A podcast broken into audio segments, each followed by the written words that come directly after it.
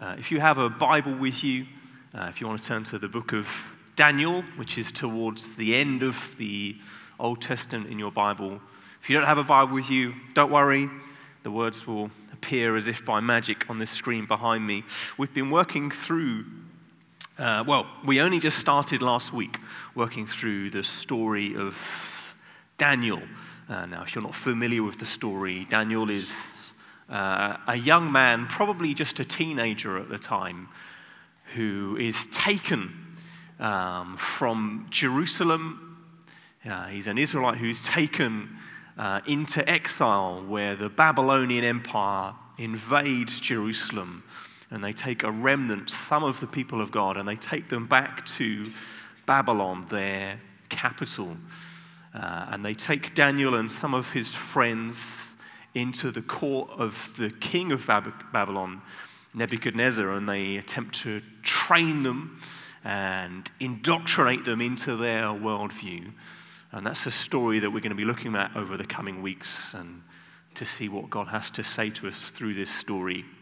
And just to give you a bit of a health warning, as the weeks go on, Daniel's going to get pretty weird, okay?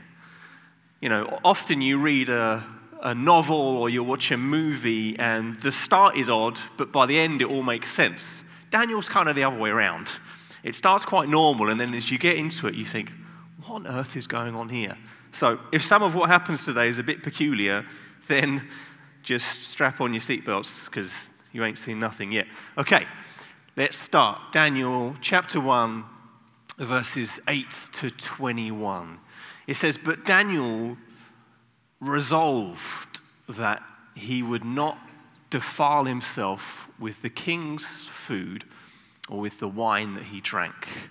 Therefore, he asked the chief of the eunuchs to allow him not to defile himself.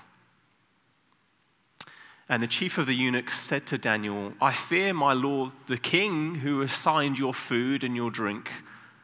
For why should he see that you were in worse condition than the youths who were of your own age?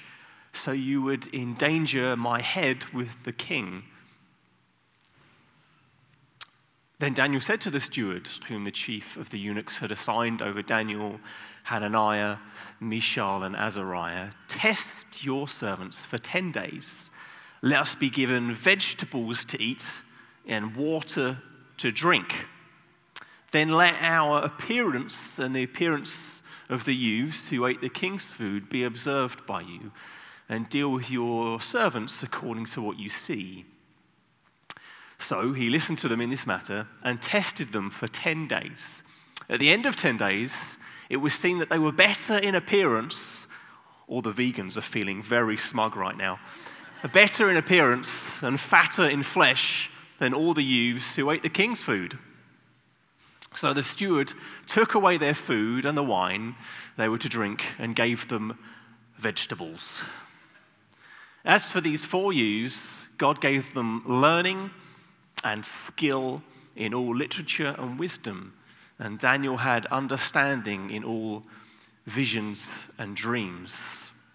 At the end of the time, when the king had commanded them that they should be brought in, the chief of the eunuchs brought them in before Nebuchadnezzar. And the king spoke with them, and among all of them, none was found like Daniel, Hananiah, Mishael, and Azariah. Therefore, they stood before the king.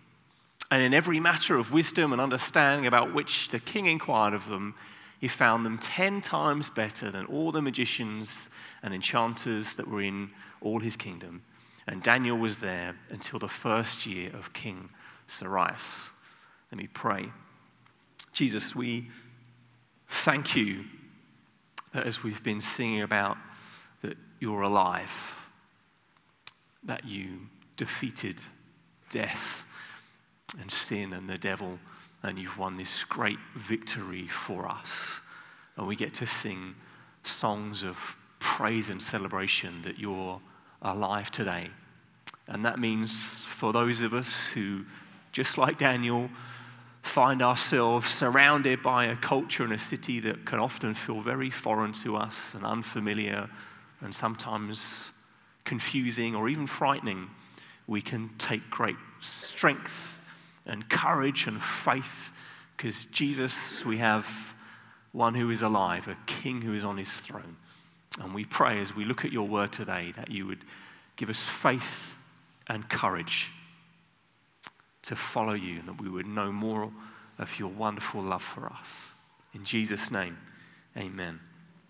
Amen. You might have heard of what's sometimes called the Daniel fast or the Daniel diet. Um, on Instagram, about a year ago, the American Hollywood actor Chris Pratt announced to all his followers that he was going to undertake the Daniel diet to get himself ready for the new year. Um, and just to put your minds at ease, that's not what we're going to talk about today. That's not actually what this chapter is about. It's not a chapter about dieting or veganism or the joy of vegetables. What we find here is Daniel is offered the path of least resistance. He's offered the easy road, which we will often find in the world we live in, that will be offered a choice that will seem easy and quick, and yet it can sometimes conflict with what we believe about Jesus, what we read in his word. And you might just say, or maybe people would have said this to him when in Babylon, you know, when in Rome, when in Amsterdam, just fit in. Because if, as we were looking at last week, they've already been taught Daniel and his friends a new language, a new literature. They've been given new names. They've been renamed. Their old Jewish names have been taken away and they've been given Babylonian names instead. And you think if they've gone through all of that and not put up a fight and they've not argued, why are they arguing now when what they're being offered is fine food and wine? And they're arguing? This seems peculiar to us. Why would this happen? Well, there's a couple of possible reasons. People don't really know for sure. One could have been because they were just trying to be observant to their faith. That if you read through the Old Testament, there are certain passages which these Jews would have known and they would have followed in their faith about certain unclean food that they couldn't eat. And perhaps they were saying, well, we don't know for sure, but perhaps they were saying, well, this food is unclean, so therefore, to honor our God, then we can't eat this. Maybe this was just a simple statement about their loyalty to their one true king. That they're being offered food from the king's table, wine that the, the, the king approved of, and perhaps they were just saying, well, actually, we want to be steadfast in following the one true king that we worship. Or maybe this is a case of not taking down a fence unless you know what it is there for. I don't know if you've heard that expression. It's from an English philosopher called uh, G.K. Chesterton. He said, Don't take down a fence unless you know what it's there for. Because there might be a bull, a cow, or horse in that field. You might have put yourself in danger. And all around us, we often see, we can find a temptation. People will say, well, just don't worry about that. And sometimes we don't, we kind of, something in our conscience says, ah, oh, that's, that's not right, but I don't quite know why. There's something about this that makes me feel uncomfortable. There's something around this that just doesn't seem right.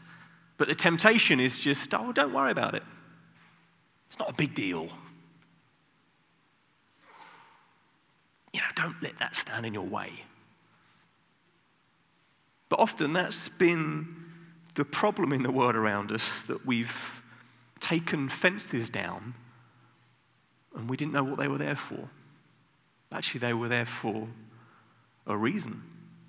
If you look back into the 1960s and 70s across the Western world, and you look at the sexual revolution, where lots of fences were taken down, and then you look back over the last two or three years and the Me Too movement. And people often don't put those two together. That lots of fences were taken down, and it caused lots of pain and hurt and horrific abuse. Because we said, oh, we don't need all those rules and structures. We don't need all that horrible legalism. We don't need some distant mythical God telling us how to live. We can just do what we want. And then 50 years later, we reap the consequences of what was sown. And we don't, as I said, we don't really know why Daniel and his friends chose this route. But it's pretty evident, it's pretty clear from the text that they wanted to be loyal to their God. That that was their heartbeat. As we go through the book, we'll see it again and again. That they're faced with situations, sometimes situations that could possibly involve their death, and yet they choose loyalty to their God rather than loyalty to the king. They don't walk the path of least resistance. And all the time we experience often what can feel like the weight of the world on us, attempting to squeeze us into its mold, its way of thinking, its value system, its worldview. And the question sometimes we need to ask ourselves is not what's just the path of least resistance, what's just the easy opinion to take, the easy option, the easy thing to do, but what's the path of faithfulness? What does that look like? What does it mean to be faithful to my God? What's that going to look like in my life? And that's what we're going to try and figure out this morning is how Daniel goes about that, how he tries to navigate through the culture around him, and how he tries to be faithful. And the first thing that Daniel does is he resolves. He makes a resolve. It says Daniel resolved that he would not defile himself. He made a resolution in his heart. And what he doesn't do is like, um, it's not a cost benefit analysis. he doesn't say, well, if I do this, then I'm going to get this benefit over here. You know, but what is, does the benefit, how does that weigh up against the cost of this decision? Sometimes how we can view things. If I say this thing, how much vitriol and abuse am I going to get? How much are people going to ostracize me from their friendship circle? And it can feel like that. This, you know, is this, is there going to be a cost to this? And how great is going to be the cost? And what's the benefit to me going to be? And we make choices based around that. But instead, Daniel makes a simple choice that he wants to be holy. Jesus says to us, Be holy, for I am holy. And that's the route that Daniel chooses. He doesn't think about the consequences. He doesn't think about what might happen to him or his friends. He chooses the route of holiness. Because I think Daniel, he, I think he understood the difference between achievement and character. He understood the difference between achievement and character. Because so often in the world around us, we think about what we want to achieve, what we want to do with our life, and we don't spend a lot of time thinking about what kind of person we want to be. You know, at the, when you go to a funeral, it's very rare at a funeral that someone reads out that person's CV their curriculum vitae of all the things they've achieved. What normally happens is at funeral is people read out eulogies. And a eulogy is, eulogy is normally about someone's character, about what they were like. Uh, I know that's what I want to happen at my funeral. I don't want just a big list of all my achievements. I want people to talk about what I was like. That's much more important. A friend of mine um, who leads the church in Ottawa in Canada. I went to visit him last year, and he, he, one thing he, he often does is he'll take groups of people, he'll get in his car and he'll drive them up this hill out into the Canadian wilderness. And he'll take them to this little graveyard of a Canadian prime minister. And he'll look them in the eye and say, What do you want to do with your life? What do you want people to say about you at the end of your life? What's the story that are you going to tell? I think that's a profound thing to consider. What kind of person do I, do I want to be? It's not bad to desire achievements, it's not bad to desire that God uses you powerfully in your life. But the tone of the Bible isn't about us totting up lots of things that we've done, but about who we are, about who we worship, about how that affects us. Because essentially, what Daniel resolves is that he doesn't want to be like the king. The king eats the fine food and the wine, but he's not concerned about that. Which reminds us back of another story back at the beginning of the Bible in Genesis chapter 3, where Adam and Eve offered the opportunity to eat the fruit from the tree and to become like God. And they take that path. But Daniel doesn't. He's offered, in, in a sense, the same option. You can be just like a God, just like the king. And he chooses not to go down that route. And the next thing we can see with Daniel is that he's humble. He's even, he's even courteous. It says that therefore he asked the chief of the eunuchs to allow him not to defile himself. Daniel seems very English at this point, doesn't he? Oh, please, could you possibly not make me drink this food? You know, he's very, very polite. But I think what it's interesting how he engages with the world around them. He's not kind of stubborn or rude or superior. He's very courteous. He's polite, even. He, he asks permission to, to do this. There's this tone of humility about him. He's reasonable. He doesn't, he understands that his pursuit of holiness, you know, to be set apart, is what holiness means. That doesn't mean superiority. It doesn't mean suddenly he's better than everyone else and can look down on them. He's humble in how he approaches this situation. I think that's an important lesson for us so often, as Christians, we just want to shout at people and tell them what we think. But we need to get better at often at just listening before we just dismiss people and ideas. That a lot of battles can be won not with hostility, but with gentleness. That we can make friends, not enemies. That where we're surrounded by people who are often wanting to promote themselves. Our job as believers in Jesus is to lift up the weak and the vulnerable instead. And the tone of how we speak and how we act is important. We need to have a humility to us. Uh, but even with that humility, it knows how to function. So it says in verse 19 that therefore they stood before the king. And Daniel knows what what that means to. See, we see this elsewhere in the Bible. It happens with, in the book of Esther, with Esther, with Nehemiah and Ezra. In all those people, they had moments where they had to go and stand before a foreign God who was opposed to their way of thinking, who was, in many respects, evil.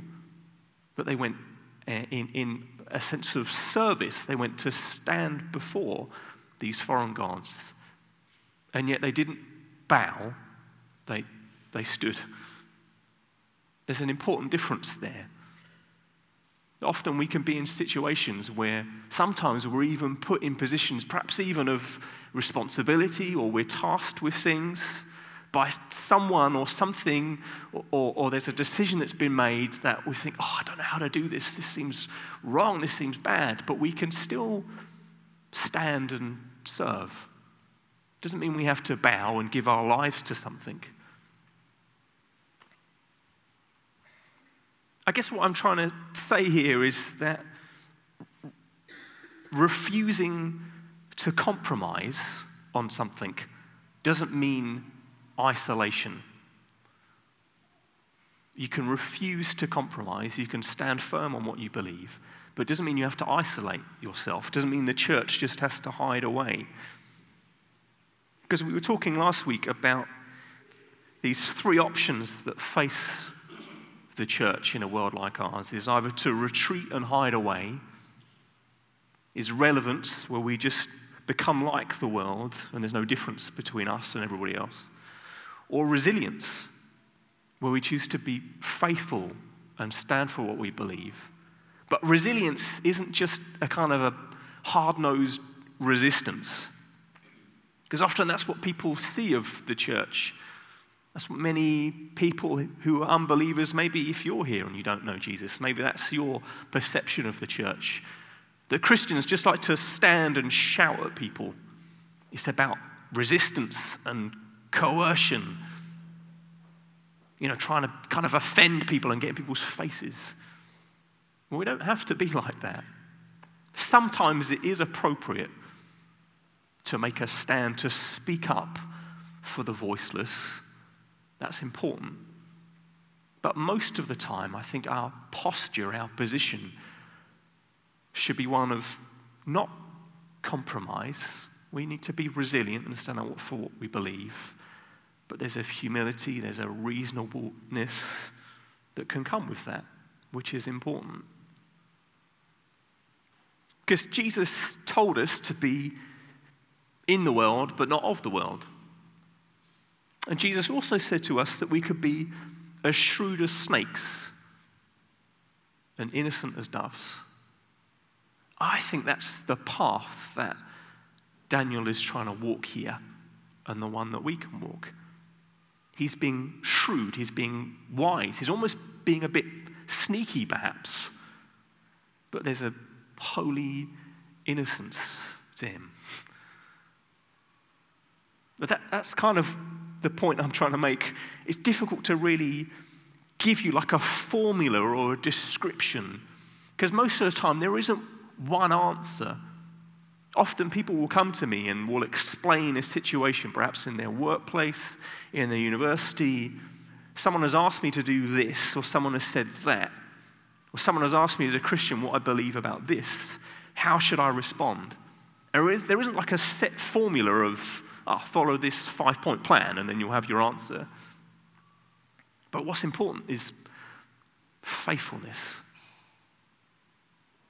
That at the core of who Daniel was and his decisions was one to be faithful to God.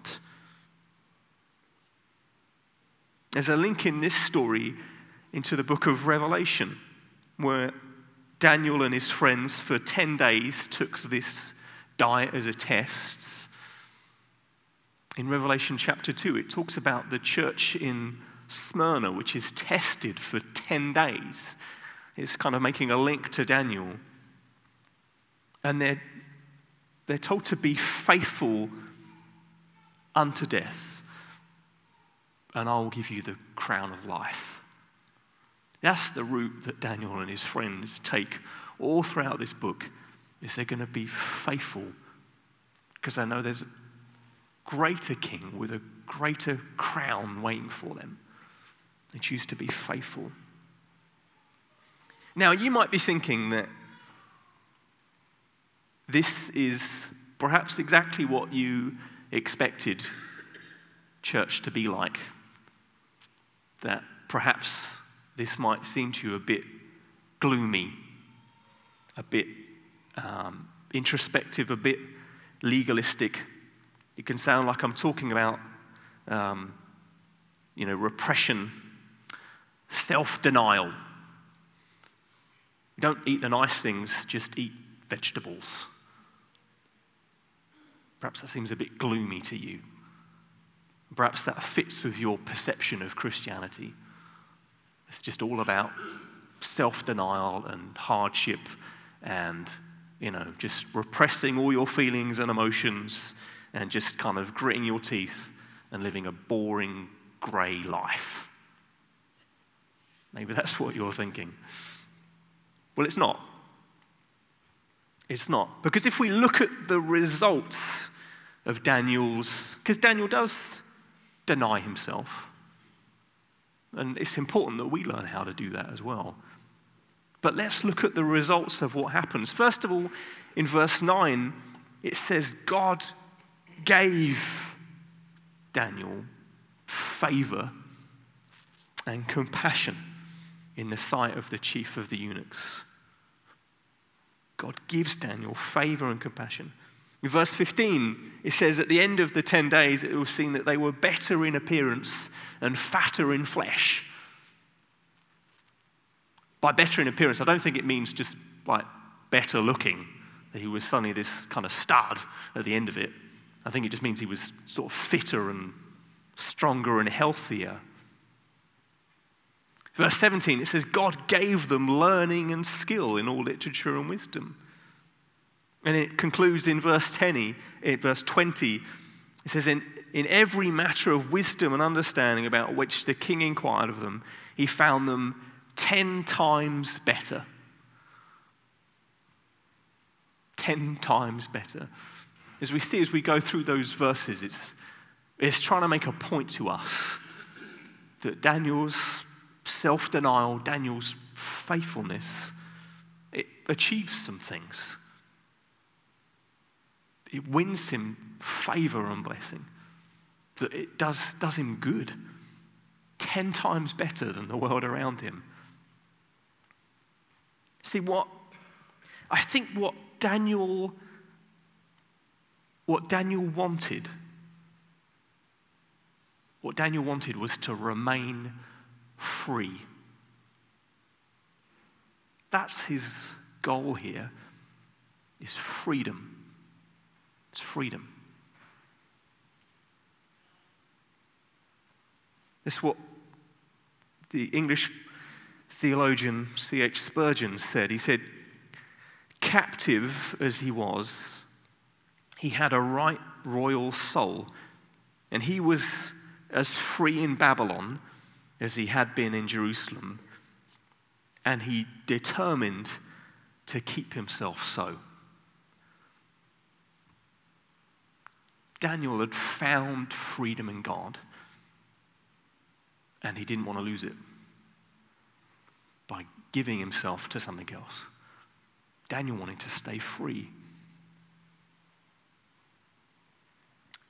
G.K. Chesterton, who I quoted from earlier, he said that in freeing ourselves from Christianity, he's talking about culture as a whole, in seeking to free ourselves from Christianity, all we've done is free ourselves from freedom.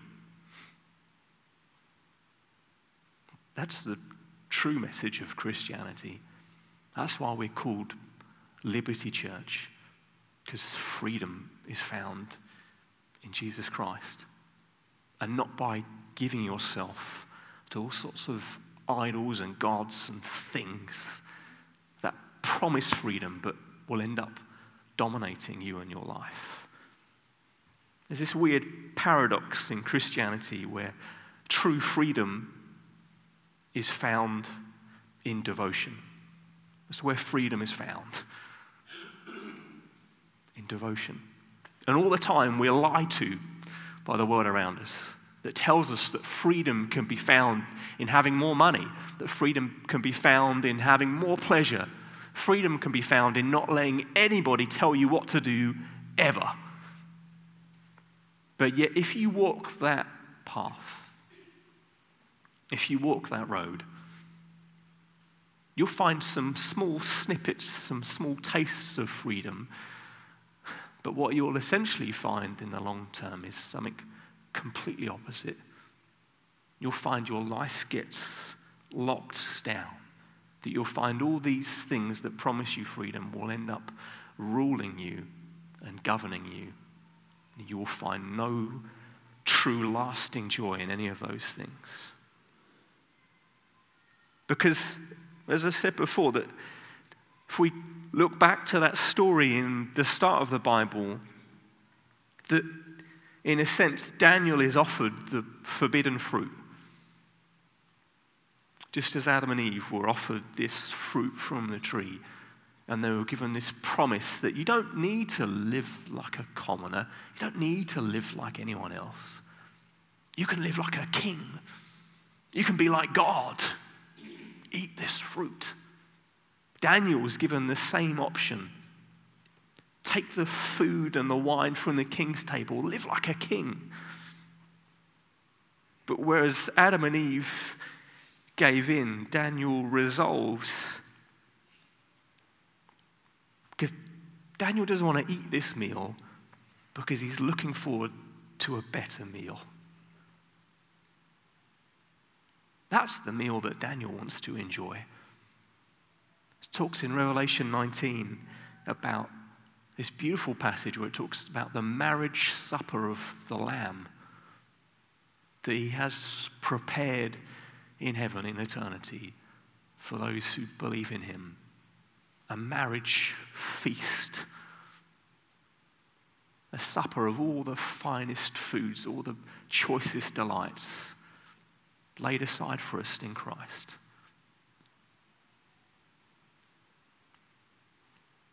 There's a, another king whose meat and drink we can rejoice to eat. But the thing is, we get to enjoy that feast not even in the future, but now. You get to enjoy true freedom, true joy, true happiness even all through the hardships of life. You get to receive the lavish blessings of following Jesus. And wonderfully, not because of our obedience, but because of Jesus' obedience. That Daniel is just a picture for us of how Jesus, in the same way, he resolved it said in the New Testament that when he was having to consider what was going to happen to him, his brutal, horrific death, that he set his face like flint towards Jerusalem, that he resolved in his heart, I'm going to walk this path. He lived this life of perfect, total obedience so that we could walk free, so that we could enjoy this marriage supper that He's prepared for us. And if you don't know Jesus this morning, that's our invitation to you. Not a life of grim, legalistic grayness, but true, lasting joy, peace, hope, you get to come and enjoy all that God has for you. And not because you've lived a perfect life, but because Jesus already has for you. And if you're a believer in Jesus today, that's the message we want you to go home with today. Not just try harder. You know, I want to live faithfully, I want to be holy. But knowing that Jesus, in perfect holiness and faithfulness, has won me by his grace. That just like Daniel, I don't want to give myself to all these other things because I don't want to lose my freedom that I've gained in him. Why would I give myself to all these other things when I have true freedom in Jesus Christ? Let me pray, and then the band are going to lead us. Jesus, we thank you for this wonderful example that we see in Daniel. God, and we want to, when we're faced with a, a culture that often seems opposed to us, or even sometimes it's just confusing, we want to live lives of faithfulness. Just of devotion and holiness and faithfulness to you, but not because we have to, but because of the wonder of your grace you've won for us something better. that in you there's 10 times better life to enjoy. And we, we don't want to give that over for some idle passing pleasure. Jesus, we want to fix our eyes on you. We want to thank you and sing praise for your grace and your love and ask for your help to follow you. Amen.